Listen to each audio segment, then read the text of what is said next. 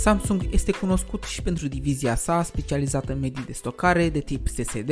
Hiturile producției coreene au fost mediile de tip NVMe sau pe SATA 3, edițiile 870 și 970, SSD-uri recunoscute pentru performanța stabilă și durabilitatea pe care utilizatorii au recunoscut-o în utilizarea lor, iar vânzările ridicate ale acestor produse confirmă aceste concluzii. Samsung vrea încă o dată să scoată un produs capabil să acapareze piața solid state-urilor, cu excepția faptului că acum va ținti categoria celor externe. Odată cu apariția protocolului 3.2 pentru porturile USB, porțile unor transferuri rapide și timpuri de răspuns asemănătoare cu mediile interne de stocare au fost larg deschise și nevoia unei stocări interne mare a fost eliminată. Pentru o lume într-o continuă mișcare, pentru o lume a tehnologiei în care prețul dispozitivelor diferă cu fiecare megabyte în plus a memoriei interne, soluția achiziționării unor stocări externe devine una de luat în seamă când nevoia, dar și prețul devin două probleme majore. Noul SSD extern al celor de la Samsung Electronics se numește T7 Shield și după nume, dar și după caracteristici, se vrea un soi de Terminator, pentru că doar aceștia purtau nume de genul T800 sau T6 și erau rezistenți la gloanțe.